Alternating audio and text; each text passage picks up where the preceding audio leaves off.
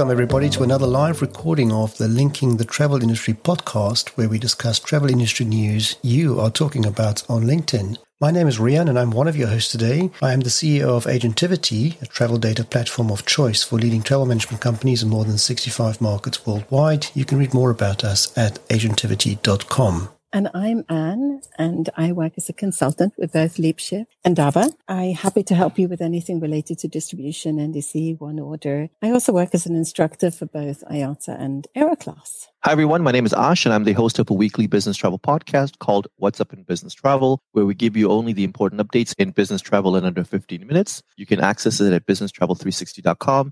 Additionally, I'm the vice president at Traxo, and this is Linking the Travel Industry. The format of this discussion, in case you're new to this event, is evolving around a post I do on a Friday where we've gathered up the most talked about industry news and then we discuss them in a bit more detail here. And as we say, you are more than welcome to take part if one of the stories or any of the stories, in fact, raise your interest. My first story last week, I'm sure this is delightful news for you, and this is exactly the sort of thing you like. It's uh, ITA or ITA Airways. They're announcing an intermodal offering with Deutsche Bahn. Sounds really good. They're effectively telling us that ITA passengers flying from Rome and Linate to Frankfurt can continue their journey through Germany or into Switzerland on board Deutsche Bahn via a single ticket. Great news, um, but why are we hearing more of this, Ann, right? As you know, I'm passionate about intermodal, so really, really good news. Try, I would like to sort of better understand what sort of technology they're using and how interactive that is, or if it's just sort of a generic price that you pay for that continuation of your trip. But it's a great step in the right direction. No, absolutely. So that is uh, very good news. Mohit, you've, you've raised your hand joining us. Thank you. Welcome. You have a comment on the story? Yes, good evening, Riaan. Actually, I do believe that intermodality is the you know the future of travel, and I'm very excited to see more and more airlines and rail operators and you know other travel companies actually embracing this. But you know, second to what Ann was just mentioning, we need to really look at the tech that being used, uh, user friendly or not, or it's like a static uh, user interface.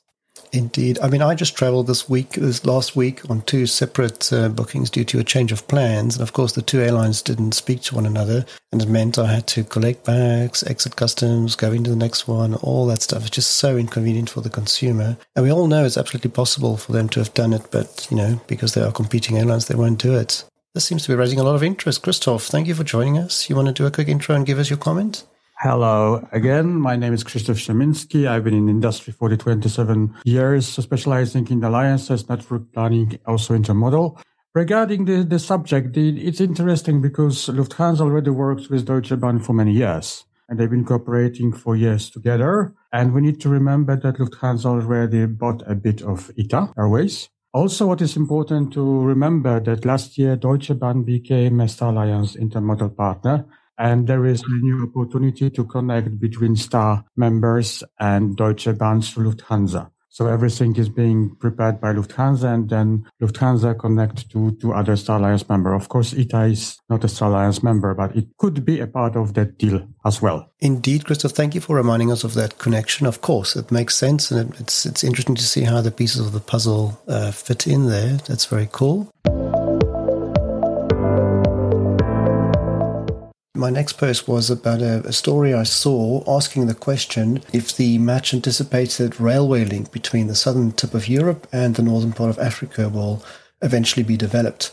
I saw this in a post by Mark Anthony Johnson, who regularly posts about developments in Africa, so I do follow him on that topic. And uh, he's referring to this Europe Africa Gibraltar Strait, you know, railway link that uh, technically has been in the making for many, many, many, many years now. Almost 14 years ago, they've started talking about this, but there seems to be a renewed interest in this um, development, and uh, they seem to be going forward with that. And I don't know whether you have any insights on the story, whether you've known about this development for some time.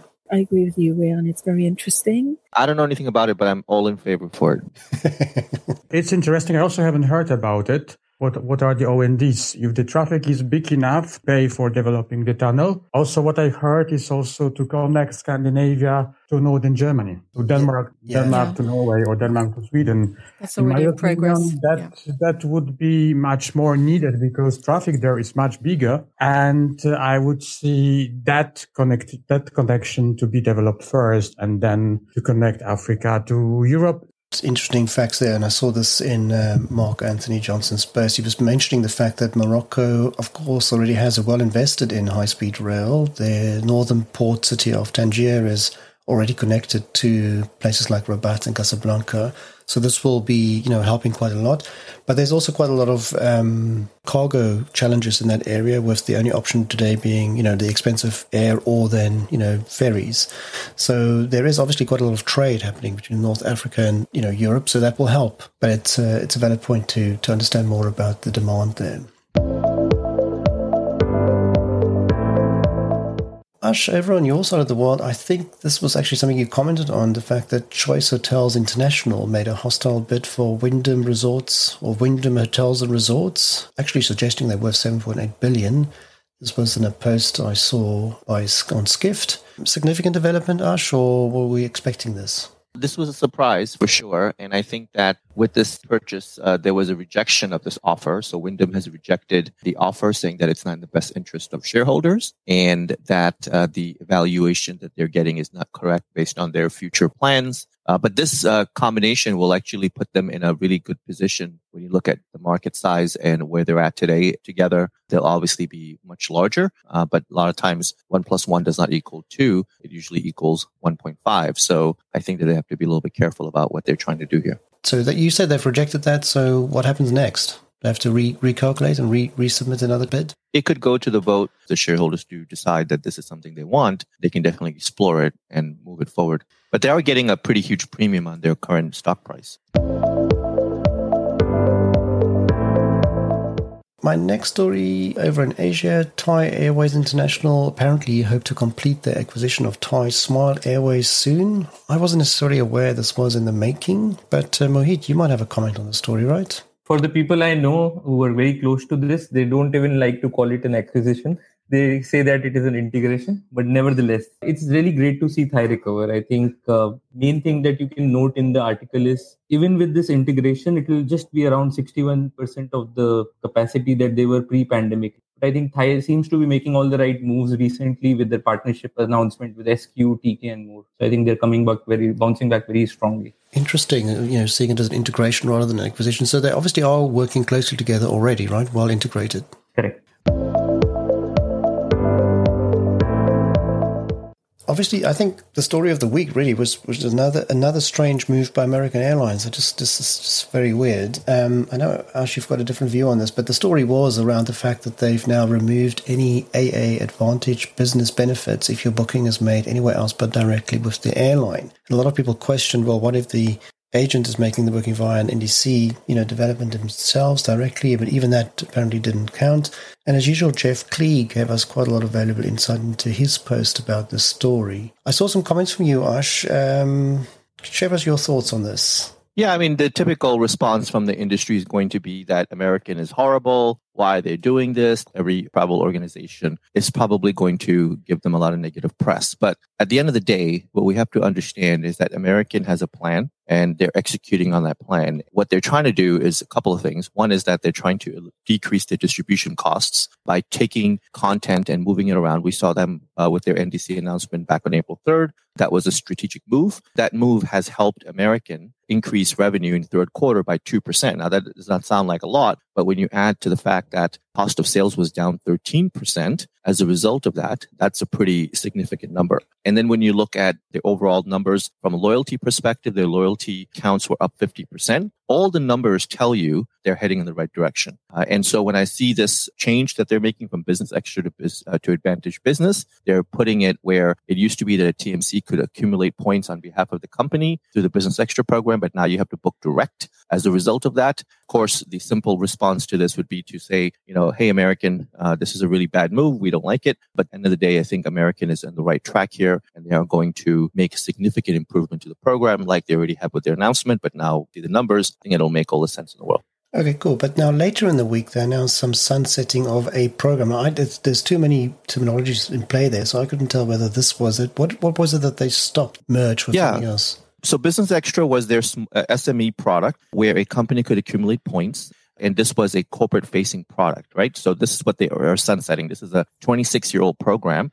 They're replacing it with AAdvantage Business. The difference being is that with AAdvantage Business, in order to accumulate points, you have to book on their direct channel, aka their website or mobile app. Whereas with Business Extra, you could book uh, those transactions and accumulate points for even bookings made on the GDS. Fascinating. Thanks for the clarification. Anybody else got a comment on this, Mohit? Actually, I agree with Aash. You know, for of all the moves made by American, I think this is the this seems to be the only one that really is beyond my understanding. So thanks, Aash, you know, for clarifying. I kind of agree with Jeff also, you know, this is not a really pro user announcement. I, I agree to whatever they are trying to do on the distribution front. The end user is a traveler then I would say it is very pro because business travelers love to book their travel on airline website. From that perspective, it's good. It's targeted towards SMEs, which is means that you know you don't have a discount program with American. Uh, so it is pro user from that perspective. Yes, the TMC is the only one who's not going to be happy with this result because okay. they are no longer involved in the process of helping a company accumulate points for reservations booked through the GDS. So American is taking their smaller companies, uh, shifting their behavior. You know, if, if getting the points is so important, then book it on our website. Now it makes sense. Thanks, Aash. Yeah. It does make sense. Thank you so much for clarifying this, Aash. And it makes, it actually, it makes perfect sense because if you've got a corporate SME product, that should really be direct. And I just want to say, you know, it is amazing what happens when the Americans get involved. We've had more stuff happening in the NDC space in less than a year than we've had with what, 11 years in Europe in the past. So obviously we can conclude that Americans are fast movers in this world. Well, thank you very much. yes, indeed. That is very true, Ann. And um, uh, again, I, I would echo that. Thank you, Aash, for clarifying that because it wasn't, you know, that clear to me. Okay, let's move on. My next story, I have never heard of these guys before, but apparently Munich-based corporate travel and expense platform Lanes and Planes, they got a $35 million funding round. I've never heard of them. And have you heard of them before? Never heard of them. But somebody is million? willing to give them thirty-five million dollars. So. Somebody's obviously heard something think, that we haven't heard. The name. I think it's in the name. Lanes and planes. It sounds like something we would invest. It's a good name. I like it. Of that. Um, come on, we you you like names like this, right? You've got a comment on this for sure quite a unique name, uh, I think. And thanks to your post, I've also got to know, uh, you know, know them and I've looked them up. So they claim to have lower fees, transparent pricing, you know, also in-house the customer service, all the, you know, all the check boxes there, uh, which I think is better for a sm- small and medium-sized TMC. They've created a good base for themselves, but I think scaling effectively I think that's the tough part. So all the best to them, you know, to make good of the $35 million. And then speaking of the monies, um, very nice to see Icelandair announcing profits of $85 million in one quarter, making them one of the most profitable airlines around. I did not know this about them. And, you know, why don't we talk about Icelandair more? It's actually like Thai, isn't it? They've really re-emerged, right? They've reinvented. They've taken advantage of the post-pandemic. It's great to see. I mean, obviously, some people really get it. It works well for passengers, but it doesn't work well for the cargo. So it should become, the money should be coming from passenger business between Europe and North America. And also recently, IATA said that this is the best intercontinental market in 2023. Next story was just about budget carrier Cebu Pacific Air. They are getting in line to also order some new planes, potentially worth to up to 12 billion. I did see a, a, further update on that post this morning, but that's interesting. I must admit, I'm not very familiar with uh, Cebu Pacific Air themselves, but it, again, it must be a great time to be in the airplane manufacturing business. And let me give you a stat first. You know, pre-pandemic, the average year gap for airlines to order aircraft from Airbus and Boeing was around two to three years. However, post pandemic, this gap has increased to three to five years. Continue to see airlines, you know, trying to secure their aircraft deliveries because they see that there could be issues, you know, owing to the great demand and many other uncertainties. Cebu Pacific is a big player uh, in the Asia Pacific region, a Philippines-based carrier. So yeah, good, good to see demand coming back. Well, I know them actually quite well. I, I used to work in the Philippines, and they're a great airline. We um, we host this event not just to bring you the latest news, but also to bring you uh, a connection request if you want, or to see how many people in the industry can connect to. And that's why we call it linking the travel industry. So if you haven't gone through the list of people on in the audience today and made sure you are connected to them, please do so because we do encourage you to be connected to as many people participating in our event. We also pick up one specific individual and then name them our link of the week. And this week, I hope I'm going to pronounce this person's name correctly, I would like to nominate Dipen Soni as our link of the week. Dipen is based out of Mumbai and he is currently uh, working with Excelia Group and he's a regular listener. So, Dipen, it's really nice to see you here on a very regular basis thank you for that. Thank you for giving us your time. And uh, for those who are not connected to Dipen, I would encourage you to be connected to him and make sure that you are. Well done, Dipen, on being our link of the week. And um, thank you to everybody else for giving us your time on a Monday to join us here on linking the travel industry. Back to my list of stories. After Cebu Air, I talked about TripStack, they've named NOK Air, N-O-K Air, as the first carrier for their virtual interlining solution. So we seem to have a lot of talk today about intermodal and interline and virtual interline. Um, TripStack, obviously part of eTraveli Group, they've gone ahead with this announcement. It's caused quite a lot of discussion and reposts, etc. People are very um, excited about this. Meet, I know you know these guys. What are your thoughts on the story? I am actually ex TripStack, so I can really vouch for the team at TripStack. They are, you know, one of the best people working to solve the complexities of virtual interlining. What stood out for me in the article was, you know, something that they mentioned about ThruBag that's the friction point as you just encountered in your travels recent travels. You know getting that bag out of one belt and getting it to the next one that is mainly what is the deciding factor for users to you know make a go or a no go so you know waiting to see if airports or any other third party solutions are trying to solve for this one some serious dollars out of this. Shouldn't this be a service that the airport provides or that uh, some other player provides? Uh, because the customer wants to combine different airlines. And I think that airlines should embrace it.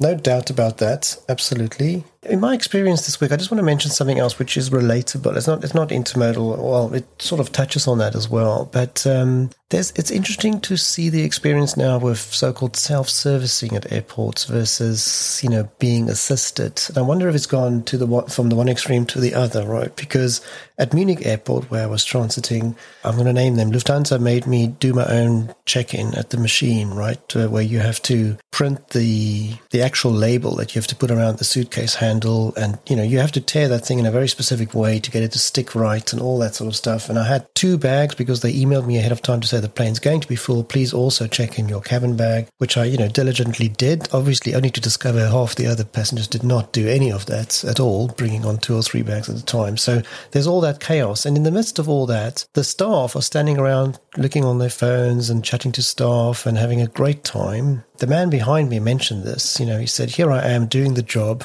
of the airline. what they're doing is they chit chatting and standing around. So there's it's it's a fine line, right? Because you you yeah. do want to help yourself, you do want to be helped, but you know you also want to make sure the staff, you know, you know that it created that whole feeling that here we are doing the job of the airline, and they're sitting back laughing. Yeah. So. You know, that's so funny you should mention that because I've had the same observation at Copenhagen Airport, mm-hmm. which is my departure airport, and very, very similar because it's the same thing. The staff are sort of staring at their mobile phones mm-hmm. and chatting. They don't even seem approachable. I have exactly the same thoughts. Shouldn't they just be replaced then by robots or something a bit more cost efficient or? Aash, what's the experience in the States with the self-servicing kiosk? Do you, do you get that same feeling that you're doing the job of the airline?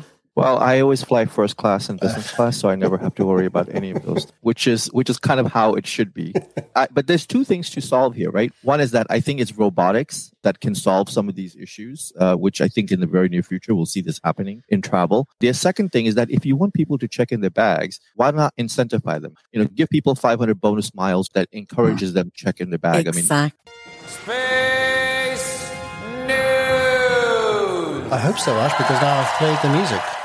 Yes, we do have space Excellent. news. Um, and this is actually a great piece of news uh, that's coming out of SpaceX. If you remember, Riaan, at the start of the year, the goal was to hit 100 launches. And this past Saturday, they hit number 75. Mm-hmm. So they're pretty much on track uh, to hit their 100 number, I think. This is actually another uh, Starlink constellation piece going up in the sky. Yeah, it's just amazing. Like 60 minutes after launch, the Starlink satellite's up and running in space. I mean, you, you cannot, you cannot, uh, that's just incredible. I mean, I can't even get over that. I mean, that is incredible.